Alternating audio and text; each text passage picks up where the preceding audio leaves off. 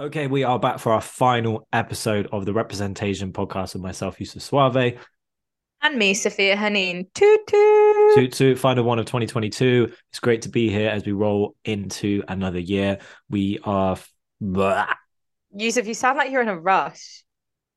I am in a rush. I'm really hungry and I'd quite like to have some food. Okay. And I can't think when I'm hungry. Okay. Wait, go again. Uh, so we have just had an amazing chat with the one and only G33 of Girls Don't Sync fame. It was that was really fun. She was an absolute pleasure to, to speak with.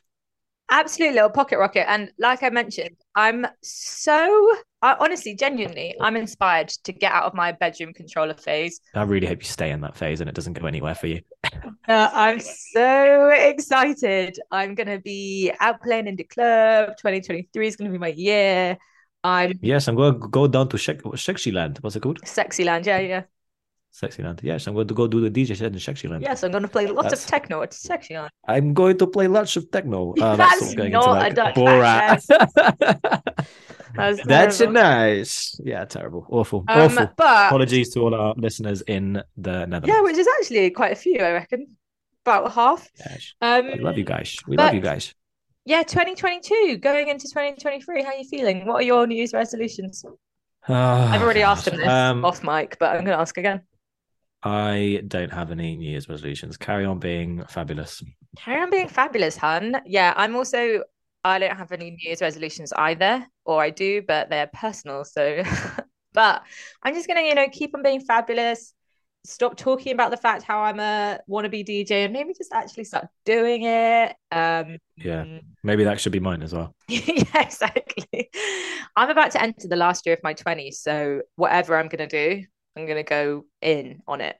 Great. That is fantastic. And what do we have coming up in 2023 for our goals, our intentions, our resolutions. We've got Yusuf's playing at New Year, so you know, right at the start, bang, first Bang. thing we're doing in representation. I am actually playing over midnight as well. So Oh, well, there we go. Yusuf's going to Yeah. be playing on behalf of representation at Crofters on New Year's Eve. We've got a night. I'm going to be doing the warm up in February 17th. mhm. And apart from that, I've got big hopes and dreams and goals for representation. We are going to be going viral on TikTok. We are going to be. we are going to be that is about all you can wish for these days, isn't it? in Ibiza. We are going to be doing the soundtrack to the next Shah Rukh Khan film. Manifest it. Manifest it. Yeah, yeah, yeah. We are going to be playing in the dance tent at Glastonbury. We are going to be playing in Berghain. Get that pic of us two outside.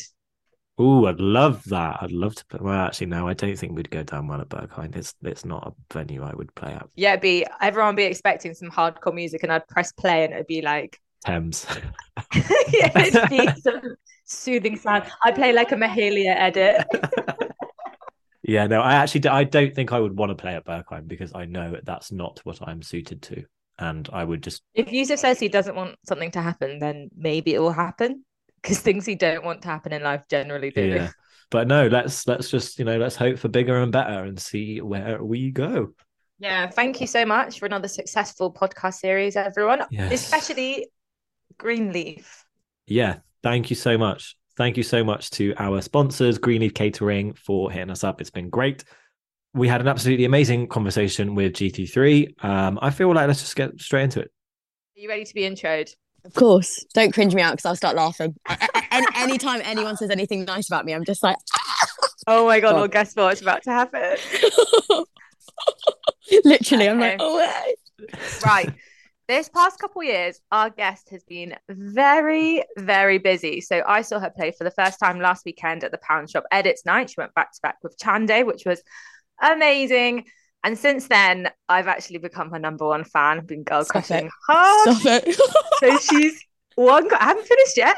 sorry, sorry. She's, she's one quarter of the legendary Girls Don't Sync, which is a collective breaking barriers, championing new talent in the industry. But as a solo DJ too, she's doing absolute bits. And she actually, I think just the other day, announced doing a BBC Asian Network takeover in March, which is very exciting. So today, our final guest of season two is Gaia, aka G Free Free. Welcome to the pod. Hello. Welcome, welcome. Thank you for having me. Did that cringe you out?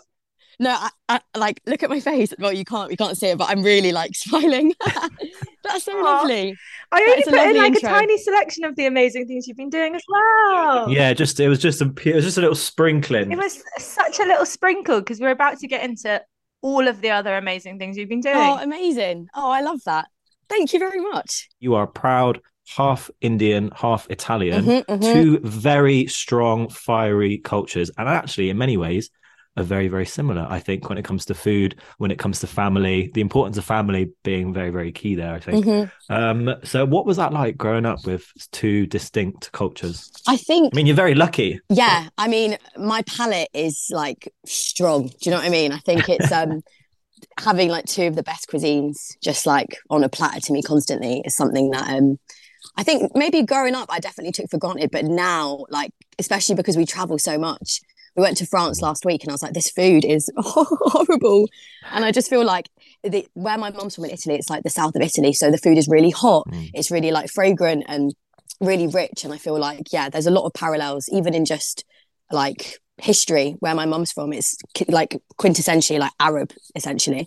So a lot of like Mm. the dialect is like Arab. The food is really spicy. The way they look is typically like dark skinned, like um, darker hair.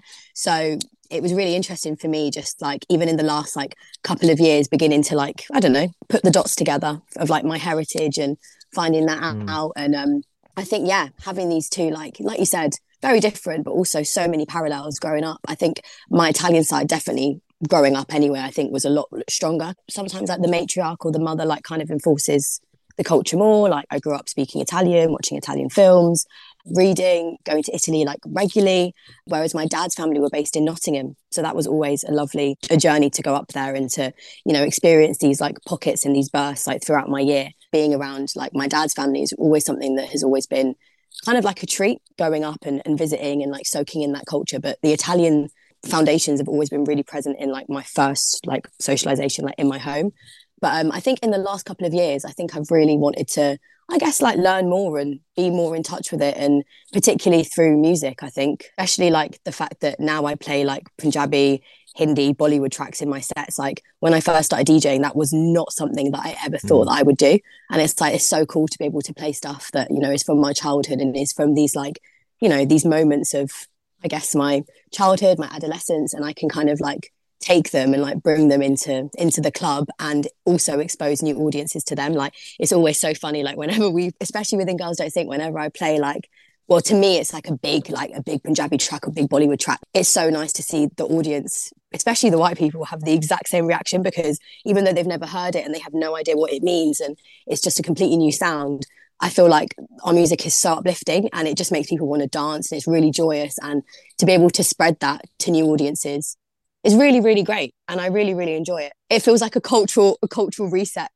whenever, whenever we drop these stuff, Matty will just look at me like, yeah, this is, this is so sick. I think um people like you were saying you were talking about people in the crowd having a great reaction. I Mm. think part of it is because they see you vibing off it so Oh. much. And whenever whatever clips I see, like you're there singing along to every single Mm. word of the tune. And I think that's very infectious. So people in the crowd are like, This is sick. Yeah. You get back what you give out at a DJ set. Yeah, I think I've yeah. I've gone to DJ sets where I don't know. I, sometimes, especially men, like sorry to be that person, but like they're just so stiff and rigid, and I'm just like, are you enjoying this? Like, I can't really tell. And even when somebody's Yeah. singing along and like you know they're, they're connecting with the music that they're playing, naturally, like as uh, you know, as an audience member or as a, someone in the dance, like that's what you want to see and i feel like you feed off like you feed that like back into like how you feel we've definitely have set had sets within girls don't sync where we've it, it's so interesting like we've done a few sets and where we've just felt we've just not connected with the audience at all like even if we tried we've got on the mic. And then what i've noticed is that makes us especially me like close in. And i, I feel a bit embarrassed to like dance and put my gun finger up and get on the mic because we feel a little bit restricted and a little bit like very seen. Whereas like people that you know i'll come to our sets and really enjoy it it also allows us to like relax as well and like to have a good time. Um but obviously i think that's a skill especially when we've been doing loads of back-to-back sets like the set that we do on the sunday having played on the saturday and the friday we need to be able to repeat and recreate that exact same energy on the friday that we did that we had on the Friday on the Sunday, especially when we've had like a whole weekend of shows. And I think that that's the real graft when the audience isn't vibing, but you've got as the DJ, you've got to still give it. Whereas inside, like I just feel like I want to die and I feel really like embarrassed and like seen. But I think that's that's the real graft, you know, being able to to act or you know perform and present like this is the sickest set you've ever done. Mm. And the crowd might not be vibing with it, but you know that's essentially not your business. You you came there to do what you got to do. Yeah, yeah, yeah, exactly. So let's take it back before Girls Don't Sync. Let's talk about you as an individual, as a DJ. What moment was it that made you decide, like, yeah, this is something I want to get into, and talk about the. Let's talk about like the early st- stages of your DJ career. I got a DJ lesson for my birthday, so it must have been. I think it was 2019. Um, 2019. So just before COVID. I don't know. I've just always been very musical. I've always been, you know, making playlists and putting people onto stuff and, you know, hogging the aux cord in the car. So my friends grouped together and they got me a DJ lesson for my birthday. And the next day I bought a pair of decks. So I had this lesson with this guy um, from Pirate Studios. So it was like done via Pirate. And he was sick and we mixed on drum and bass. I was like, this is mad. And I was just like, if I f- find like this so like exciting on music that I don't even know. Like, can you imagine when it's like the music that I want to, you know, that I want to mix? So the next day I bought like a little controller and I just started messing, honestly, just started messing around in my bedroom, pissing off my flatmates religiously, trying to loop stuff and like, you know, just I became a little bit fixated. I remember my dad at the time was just like, this is a phase. Like, I don't know. Like, and I was like, I actually really, really like this. And for a while, it was just contained within the realms of my bedroom, my friends, little house parties.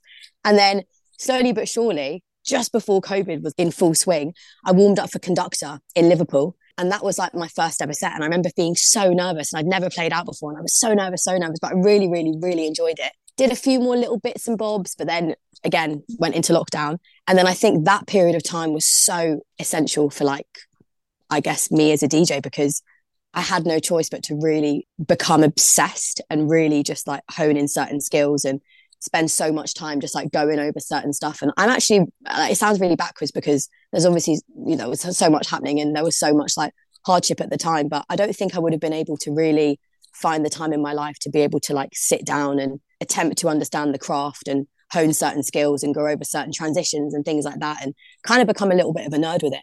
So I'm really grateful for that time. And then in that time, I just, yeah, I use my connections. I'm originally from London, from Brixton. Know a lot of people within radio here, just from like growing up. Me and Matty did a lot of stuff when we were like young, and obviously I'm in, based in Liverpool as well. So just honing in on both of those kind of worlds and communities, and doing little radio mixes, bits and bobs, lockdown streams, charity streams. Once we were let out, it was just full steam ahead. And like I said, having the you know the opportunity and the privilege to have a London base and a North base as well, particularly because we're close to Manchester I felt like I was really lucky enough to be able to play in different cities, so different sounds.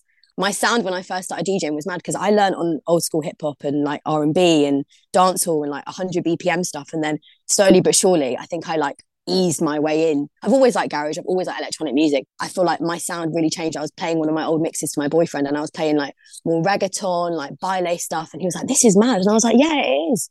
But I feel like as time's gone on, I've just discovered more music and essentially they've always had the same kind of like tone to it. It's always I've always wanted to mix stuff and play stuff that makes people want to dance and is uplifting. So it's just transitioned into another another pocket of that sound, I guess. You're obviously keeping so busy over lockdown. So I'm just thinking you've got a big following, you've done crazy amount of stuff all in the past couple years. But actually, if we take away the pandemic, it's only really been in the past year, right? That you've been out playing clubs and stuff. So as soon as it was that date in 20 was it 2021 or it was like everyone was looking forward to June the world opening did your life just immediately just rocket get super busy playing out all the time just from laying that down those seeds during lockdown? I think so yeah. And then I think Girls Don't Sync was definitely the catalyst for a lot more of that busy stuff. It, it was busy but also I had a job. I I've, I've, i feel like I've had a, a thousand lives. I was working as a youth worker at the time. I was working in a club and I was doing a lot of stuff with like teaching. That's how I actually met Hannah, who's one of the other girls in Girls Don't Sync. We met because we were teaching kids to DJ in a youth club. Um, Matty, I grew up with her. Sophia started DJing in the club that I worked in. I remember her like coming in on the, her first set and just connecting over that. And, you know, I think she was quite nervous and like bubbly. And we just connected over that. And then me and Hannah started putting on little showcases for the kids. And I made this like mix series online we filmed it in the club that I worked in. And I remember my boss at the time was like, why don't you just do this? Like when we open, like in a club, even if it's social distance, you've got Matty, you've got Hannah, you've got Sophia. Like, why don't you start? Why don't you start doing a little event here? And then that's that's how it started. I think I remember first seeing you DJ as a as a group was when you had to sit down. It was a sit down rave. I think I remember seeing Yep. that. Yeah, yeah, yeah. Yeah. Yep. And the first time we actually played out was that like 21st of June. And it was bonkers. We were just like, this is mad. All of our music, like we spoke about this in an interview recently, like there's four different people with four different identities, four different communities, cultures, like upbringings. Like Hannah's from Liverpool, Sophia's from like near Bristol, Matty's from Brixton. Like the fact that we can all play and represent different sounds, like sonically, but also our personalities, essentially. Like there's four USBs. Everyone's like, why don't you just put all your music in one USB? And I think that would actually take so much away from it because even in our recent DJ mag, like I have no idea what Sophia is going to play. I have no idea. And there's that element of just like impulse and like even our reactions. Like there's one moment in the DJ mag stream that Matty looks at Sophia like, what? What? Like, what is this? And I just feel like those moments, because we're, we've become accidentally such a visual act, having all of these kind of like this combination of music. When it was the 21st of June, we realized like, shit, like this is actually really powerful and we're having a lovely time and they're having a lovely time and yeah i think that was the moment we were like okay this this this could be something. But then still at that point we had no idea. It was only mix mag that we did in december. Like this time last year we did the mix mag in liverpool and that kind of catapulted us. And then from that we signed with an agent manager and then from that we've you know generated festival bookings and things like that. And it feels like now there's another resurgence with the dj mag video I don't use TikTok, and people are sending me it being like, "This this TikTok has two like over two million views." I was in TK Maxx yesterday, and the girl was like, "I'm so sorry, but I've just recognised you from your hair. Are you that girl from TikTok?" And I was like, "No, no." That's when you know you've made it. and I was so embarrassed. I was like, "Oh," I was like, "Is that what we are like TikTok?" Especially because she was young as well. And you were there with your Tommy Hilfiger t-shirt and your like FC UK socks. I was buying bath bombs for my nan. Like I was like, "Bloody hell!" Like, oh but no it was re- it was really funny but tiktok's so funny like the fact that people are like posting these clips because i don't use tiktok really I, I find it really overwhelming and like we've just like accidentally just like blown up on tiktok you know that generation like below us it's really interesting because some of the recent sets that we've played we've really noticed it musically like the moments and the songs that people react to especially when the crowd's younger like we have an insomnia edit and we played it and it just went over their like faceless like went over their heads but when we played like our Doja Central Cee edit, like everybody goes crazy. And it's so mm. interesting. Like we compare a lot of, especially now because we've had the experience of playing like abroad. So like Belgium, Berlin, you know, Sweden, the energy and the expectation is just completely different. Hardly anyone's on their phone. And it really feels like abroad in EU countries, like the sets go on a bit later as well. Like playing 2 a.m. till 4 a.m. in the UK is not the same playing 2 a.m. 4 a.m. like in, in, in like in other countries. It's just there's just a completely different energy, and it feels like a couple of the most more recent sets we did in the UK. It just felt a bit like oh god, the crap. The, one of the sets we did, it felt like we were playing to like the cast of like the Inbetweeners movie. Like take that, take that as you will. Like Inbetweeners movie. Oh my god, I love hearing stories like this. I want more people to come on here and chat about awkward and weird experience because we just kind of hype them up. Oh my god. I sat down during the set. I sat down. I hid behind the desk. Sophia was like, "Get up," but they couldn't see us because we were we were like we, we had like a little barrier, and it was one of those sets. And like, if any DJ tells you that they haven't had an experience like this, then they're absolutely categorically lying. It was one of those sets that we were constantly checking the time to be like, when will this finish? Yeah, we should actually speak about this way more. Like, I want to hear. I Mm. there I was spending the past week scrolling through your Instagram, being like, "Oh, so cool! I want to be part of Girls Don't Sync." Tell us about the tell us about the weird, annoying bits.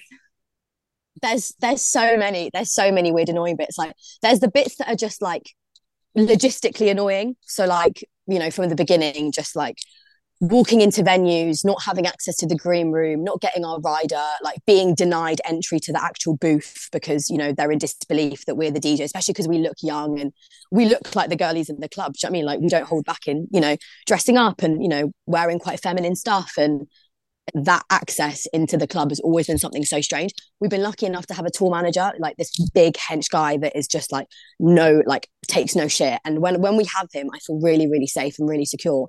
And when we don't, it's like I have to constantly explain and apologize. There was one time that me and Hannah were late when we were literally headlining in London, and I had to show the security guard like a picture mm. of us, like from the from their page, to be like, "That's Hannah.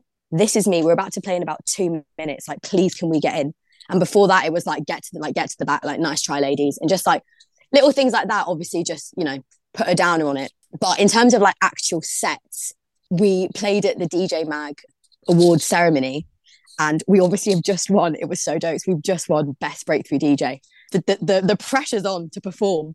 The decks were not working. And I just feel like sometimes, sometimes the decks don't do what you want them to do. And that's fine. Like the link cable, they switched the mixer. They switched the mixer from LF system to us. So like they switched it because they used that like that weird mixer that we, I just hate it, like the ones that all the techno heads use. Alan so they Chief. changed it. Allen and Heath. It's grief. Yeah. This grief. I hate it. So they changed it, and like the link cable wasn't working. Obviously, we're very dependent and reliant on the link cable because we're going USB, USB, USB. The effects weren't working. Like at one point, like the whole music stopped, and we were just looking at each other like, "This is jokes." Like we've just did everyone boo you off? No, did everyone retract their vote?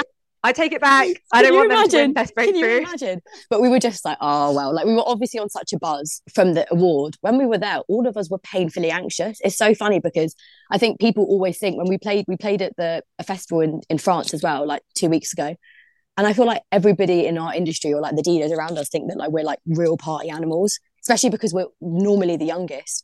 Whereas like we just want to, we're not really afters people. Like we we get quite nervous sometimes and a bit overwhelmed and nine times out of ten we just want to go home and chill and like switch off and be able to have a couple snacks and whatever. Like that's kind of like more our vibe. Obviously we like to party and stuff but at actual dj mag awards even though like we've actually earned our place to be there like we've actually won an award which we obviously knew prior it just felt really overwhelming. We were just like this is mad. Like all of us were anxious. Like we we hid upstairs in the office for the majority of the award ceremony because we were just like this is so this is so crazy. And i feel like there there was other djs that are you know massive like that we were speaking to and it kind of felt like they felt the same.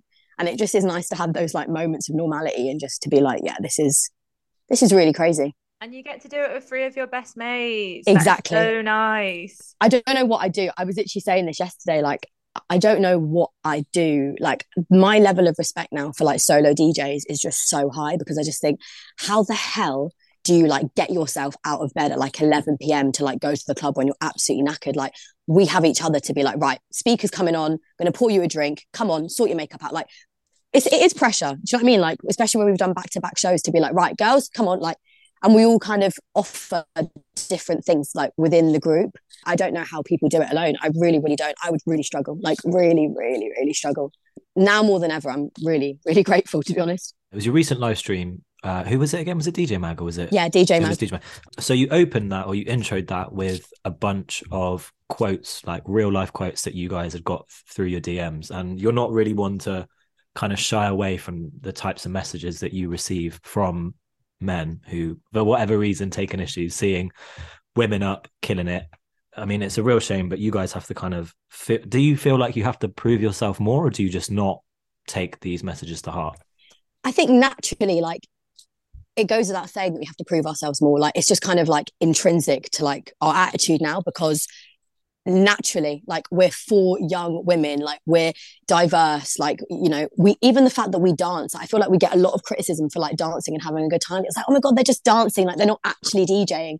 And it's like why don't people like particularly like white old men want to see young women young brown mixed white black women having fun? And like naturally i feel like because the minute we step up anywhere, regardless if we've even hit play yet, there's going to be a wave of like scrutiny and disbelief and like, hmm. And it does feel like we have to come like 10 times harder. But I just feel like now we've just come to a point, but we've always kind of had it. Like we've always had it to just be, to be like, we don't care. And also all of these comments and all of this, like, you know, this negativity is always met with so much positivity. Like these, the comments that we took and made a soundscape were from our Mixmag um, stream from last year.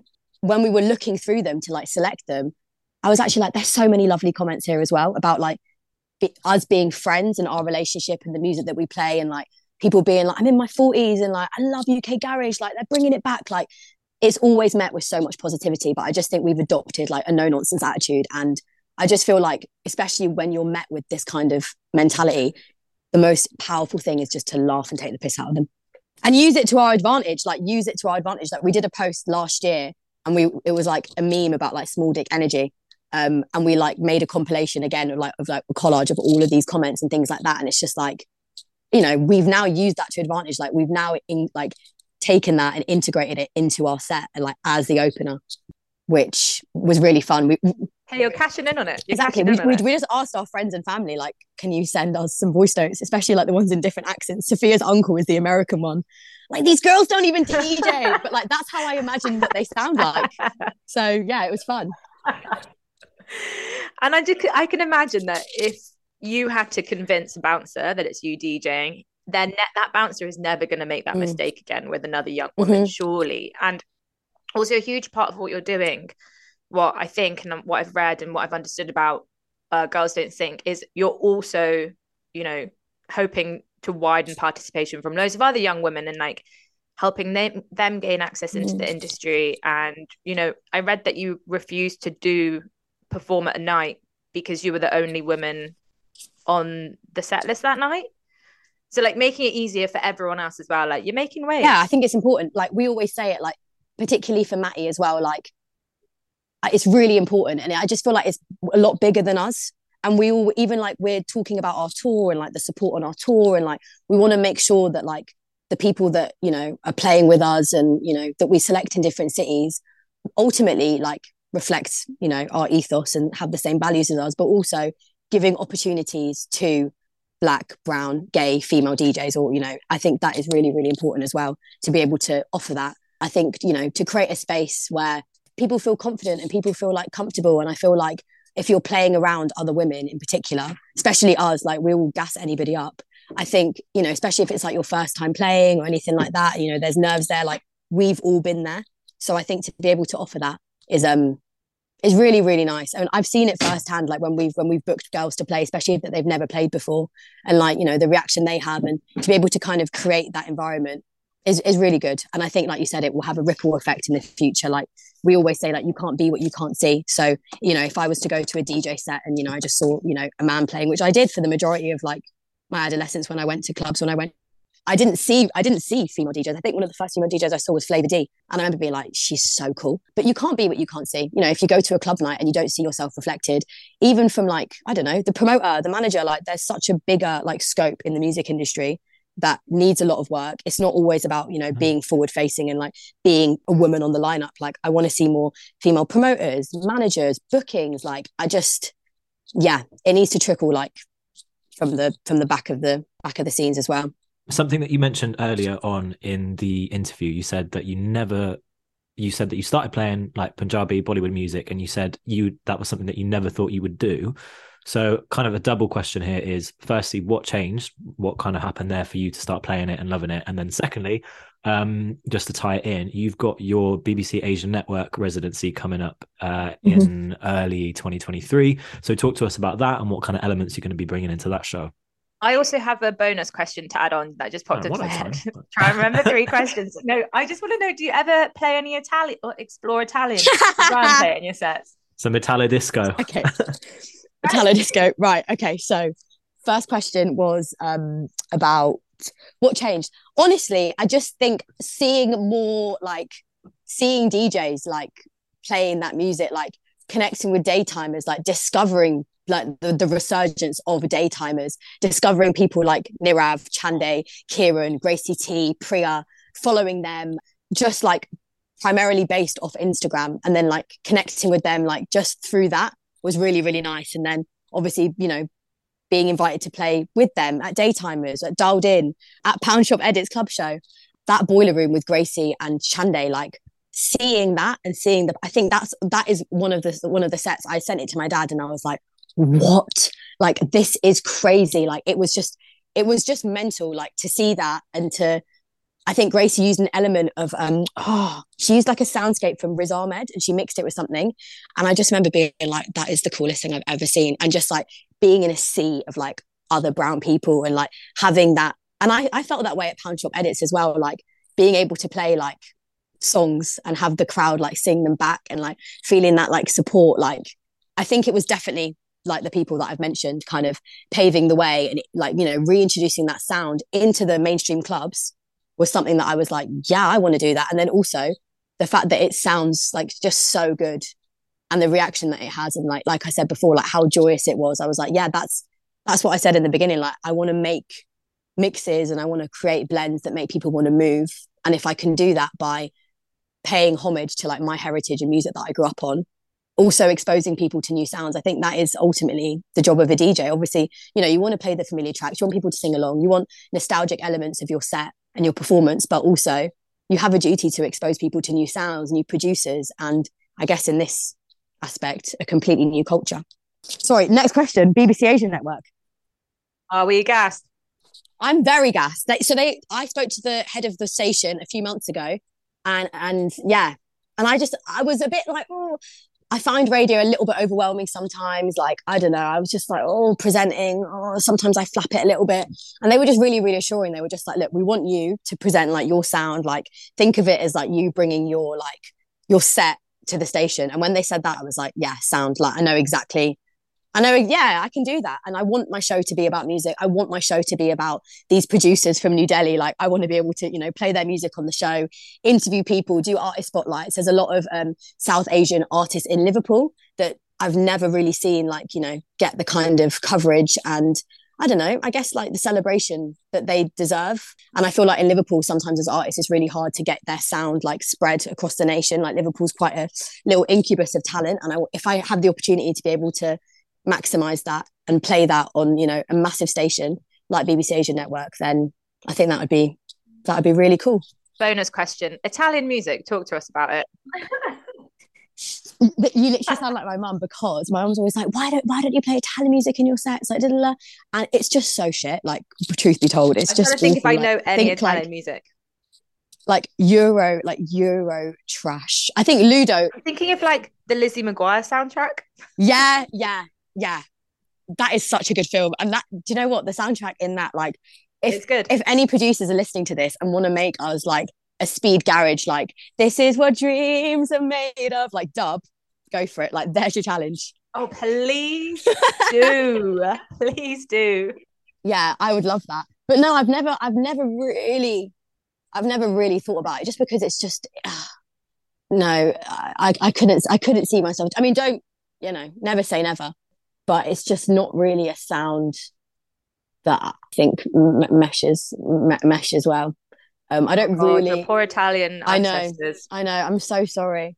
I'm so sorry. That is not molto bene. No, it's not molto bene at all. But um, Are you, you know, trilingual? How many languages do you speak? two Italian and English. well, there we go. You win some, you lose some. Exactly. You play the Indian music, you speak the Italian There you go. language. Um, so we have your BBC Asian Network coming up in 2023. We also have uh, Girls Don't Sync on tour. Um, what you guys? I mean, you must have a lot coming up. What? Uh, talk to us a little bit about the next year. So the next year, oh God, I mean, thinking about summer after the summer we've had is just like, I, I feel like my eyes are bleeding. Like, I feel like this year we can afford to be a little bit more selective about where we play. Just because last year we just rammed everything out, and you know I mean? We did, we did everything. We did. We were here. We were there. Like I had no sleep. Like I definitely had bed bugs because I was like spending every other night in a hotel room. Like, you know, I think we definitely spread ourselves thin, and rightly so because you know it got us to where we are now.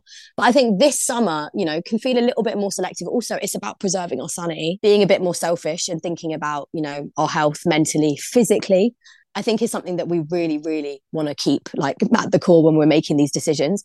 I think recently we did a lot of stuff back to back and like the impact it has on all of us is just, you know, we finish on a Sunday, Matty has radio on the Monday. She's got to be on air. We're all shattered. Like Sophia's just been working at a dog centre like a few days a week in Liverpool. She's absolutely loving it. You know, like Hannah teaches and we all have different things and we all react really differently. But me in particular, like after these big moments and when we do back to back sets, I'm horrifically anxious like the next day, like like don't want to go on my phone. I feel really, really knackered. So I think, you know, if we have the ability to like choose and, you know, be precise and be selective and wise about our decisions, and you know we want to make each set as impactful as possible like i don't i don't want to do another in between a set so it's just about navigating offers that come through and being like is this really for us like representation wise like do we fit in? Do we fit in sound wise we've been put on a lot of drum and bass lineups and in the past when we've done these shows we just completely get drowned out. The crowd is really aggy normally. It feels like very masculine. And like to play speed garage in the middle of a drum and bass like night is just like we've really struggled to keep up the energy. So you know little things like that it's just like oh just being a little bit more selective. But um hopefully you know, we get the big ones again, like Glastonbury, because that was the best experience of my life. And this woman actually reached out to me after Glastonbury, which was really strange because I was, I felt really depressed after Glastonbury. I just felt really, really down and a bit in like disbelief. And I felt like, Does tend to happen. yeah. And I just felt it was so weird at Glastonbury. I had a bit of a moment of like r- feeling really self conscious and being really paranoid about stories and like what people were videoing. And I remember just, re- it was so weird. I remember just being so hyper fixated and paranoid that my bum was out because I was wearing shorts. And I kept going on and on and on about it. And Matty was like, this is like not like you. Like, do you know what I mean? Like, it's absolutely fine. And I just feel like when you're getting this like influx of like, you're just being flooded with like loads of pictures and videos of yourself, you're kind of forced to look at yourself from angles that I didn't even, I didn't, I didn't even know that like existed. Even on Zoom, Yeah. if I turn this way, can't stand it. Yeah, yeah, yeah, I exactly. can't imagine It's- being it- tagged in thousands of stories. it's like that. And there was one video, and I've never done this before, but because I was so paranoid, I, I don't. I, again, like I've never been. The, I've never been asked about what's online or what I look like. I've always been the goofy one. Like I don't know. I don't. I don't really care. I remember messaging her at Glastonbury, being on my personal account, and I was, I'm so sorry. Like, please, can you delete this? And she was like, Oh my god, yeah, of course, lovely. And then I got chatting to her, and I was like, you know, like when you have beer fear after like a, a night out, that's like what I have but on such a big level because I don't know what I don't know what videos everybody has. But yeah, so it it's, it was a weird one at Glastonbury. But anyway, sorry, this woman reached out to me after Glastonbury. I was kind of beating myself up a bit. But again, like I've only learned now, like these big highs that you get, like naturally, when you kind of come back down from them, it's called like inflation. Really normal actually to like especially playing at Glastonbury and like we just come back from Ibiza, we just done Parklife. It was all kind of condensed into the month of June. And we'd never had space in between these sets to kind of sit back and like take it all in because we were just on to the next show.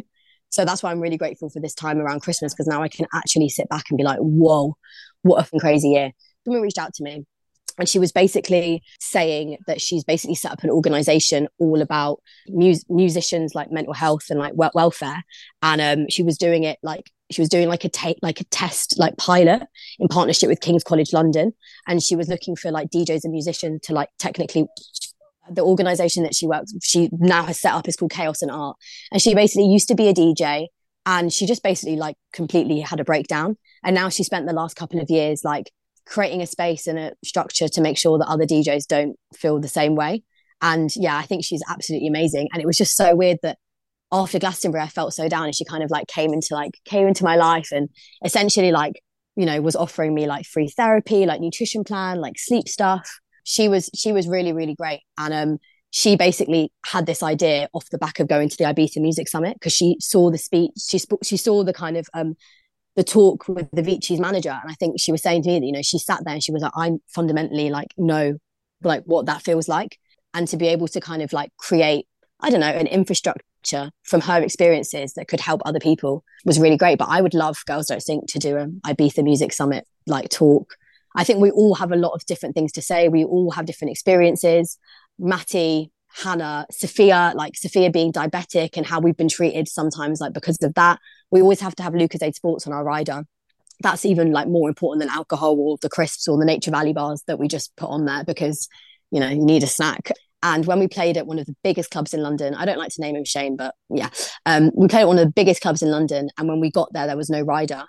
And if Sophia doesn't have a Lucozade Sport on our rider, like that could lead to a hypo, a seizure. It's written in bold red letters, like in our contract, that that, that is an essential. As a group, we would rather have them than a bottle of Grey Goose. So we get to this club, and you know, I'm like, "Where's the Lucozade Sports?" And the artist liaison again for this massive club, big, big club in London, turned around and was like, What? Can't be demanding stuff like that. You're not Carl Cox. Can't we just be like saying, I, sh- I shit you not. Not Carl Cox. And he was like, You can only demand stuff like that if you're a big DJ. There's a soft drink. And I literally, I was like, Excuse me. I was like, Sh- We're not demanding anything. We're not being divas. Yeah. And again, that whole rhetoric of like, us being divas, like us asking for too much. It's almost like I have to, I've noticed that like I almost like apologize for like asking for things and like asking for ice or like asking like asking for some crisp. Like this is all stuff that if I know men do not have to think about, but because we're so used to the fact that people automatically are going to have this, you know, mentality or like being divas, like it's almost like we have to really like sen- like censor ourselves. And yeah, that reaction is just the perfect example of just like how we are treated. And also like this is somebody this is like sophia my best friend like a member of the group that you've just booked to play at your event. Like this is their life. Like it like and I, I know it sounds dramatic but it's actually like very real this is their life like you know could depend on that and ultimately like will affect our performance naturally like if she starts having a hypo during our performance then if you've turned around and said that you're not going to get us that based on the premise that we're not Carl Cox then that's on you. And if something like that was to have happened, everybody you'd know about it. Everybody would know about it because, like you said, I do, I don't hold back. So yeah, so yeah, I, I would love to. I would love to name the club. But like bleep, like bleep that out, bleep that out. But yeah, I would love to be able to do something. Like again, we've always said this for like you know 2023. Like we love playing the club shows, but there's more stuff we want to tap into that we want to offer. You know, that isn't playing sets. Mm. That is you know creating spaces, workshops, panel talks, um, doing stuff. I would love to set up a Girls Don't Sync scholarship. I would love to be able to be in a position where I don't know, we look at people like Stormzy and like the empire he's created with Merky and how many like how much opportunity he's created just from that name alone. And I would love to be able to do the same within electronic music for, you know, for women, non-binary, trans, black, brown, girlies, gays, everything. Oh, hun, we love to see it. I'm going to back you to the bittersweet end. Oh, I'm going to be number one on your you. scholarship. You've inspired me. like, let's get you to music school. Let's get let's you to music get, school. Let's get poor little old me to music school. Change my life Literally. forever. Right, we're going to exactly. wrap up. I have the most important question of the whole of the chat for you right now. I don't know if you're prepared for this, but mm-hmm. I'm going to cast you away to your Desert Island disc, and you've got one song to take with you. What are you going to take and why? Can I just say, first of all, I love this question. Like, I, like, I love that Island, you like, love it. I love that you love it. Who, you wait, constantly who, makes fun of me for asking it. I was just, my next question was, whose idea was it? Mine, obviously. Oh, it's Fizz, yeah. Like, hats off to you. All credit goes to Sophia Bashir. Thank you very yeah, much. and Yusuf, like there should be no shame. Like it, like this question is. It's just it's just sibling banter. yeah, no worries. I, I just got to put her. In, I've just got to put her in a place. I think you. I just think you're jealous because you didn't think of this question. That's all. No, I didn't think of the question, but I did think of the name representation. So. Uh... Okay, fair play. Okay, one v one. That's fine. Um, I would take. Oh, I did have a few ideas, but now I'm thinking about it. Now I've changed my mind just because I don't know. I just feel very like relaxed, and it's so weird. I thought I was going to say something else, but now I'm t- talking to you guys, and actually, what would I take? Especially the nature of what we spoke about. I would take. Do you know the song from um, the Bollywood film um, Kuch Kuch Hota Hai? Oh yeah. Uh, we love. I song. would take that because it's a song that, like, I don't know, it's just very emotional to me. And we played it at my granddad's funeral. It's just, I think the riffs and the runs from like both, especially like the female voc- vocalist, like I always like like songs in Hindi that have a male vocalist and a female vocalist, and I feel like it's very like storytelling. It feels it's very sentimental to me.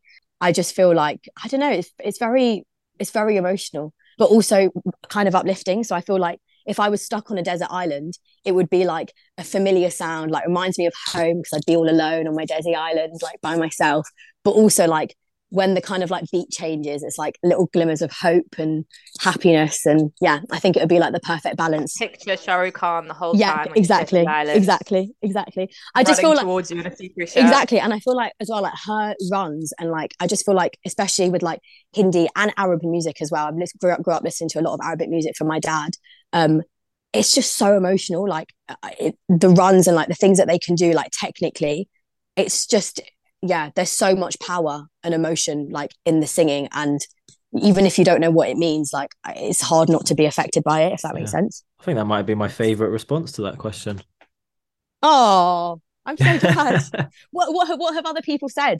Well, Kieran was very um resistant to it. He really did not want to answer that question. It took him like 20 minutes. Yeah, it took him about 20 minutes. Honestly, I, I had to edit out about 25 minutes of him just chatting, chatting, chatting. He's such a chatty patty. But um, he, he it was getting it was like getting blood out of a stone, and eventually he went for Skrillex. And I was like, we were like, no, you can't have that. Like I love, I love me some Skrillex. I love me some dubstep, but like on a desert island, not on a desert no. island. Yeah. yeah also, like yeah, that's yeah. the only track you can listen to. My ears would bleed. My ears would bleed. Yeah, but he sort of had these like loopholes, and it was all just all got very complicated, and we don't Sounds like overcom- Kieran's. Yeah, yeah, Sounds like pretty Kieran. much. Yeah, he was like, well, if you know, if I've got all the other, d-, and we were just like, look, man, let's just let's just have an answer. Give us a song so Yeah. we can log off. Brilliant. That is so funny. Skrillex. right. G33. It's been an absolute pleasure. it's been an absolute pleasure. Yeah, Thank, you so much, for having me. I really enjoyed that. We wish you all the best for 2023. Thank you very much. I can't wait to see you multiple times, Aw. whether it's London, Amsterdam, everywhere. The rest of the Girls Don't Sync gang. You've inspired. I'm currently in my bedroom controller phase. You've inspired me to actually just one up. What like, What are you playing? What are you playing?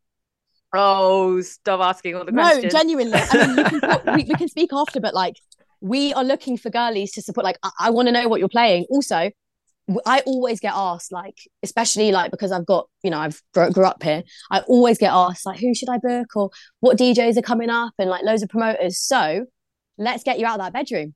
Let's get you out of that I need to get out the bedroom. We're putting on a representation night in February, and I'm like, you know what? I'm going to do the warm up. So I'm going to be ready in time for Feb, and then I'm going to be out of the bedroom 24 7. Amazing. Let me know the date because I would absolutely love to come and be there for Oh. be there for your debut set. That's so exciting. Right.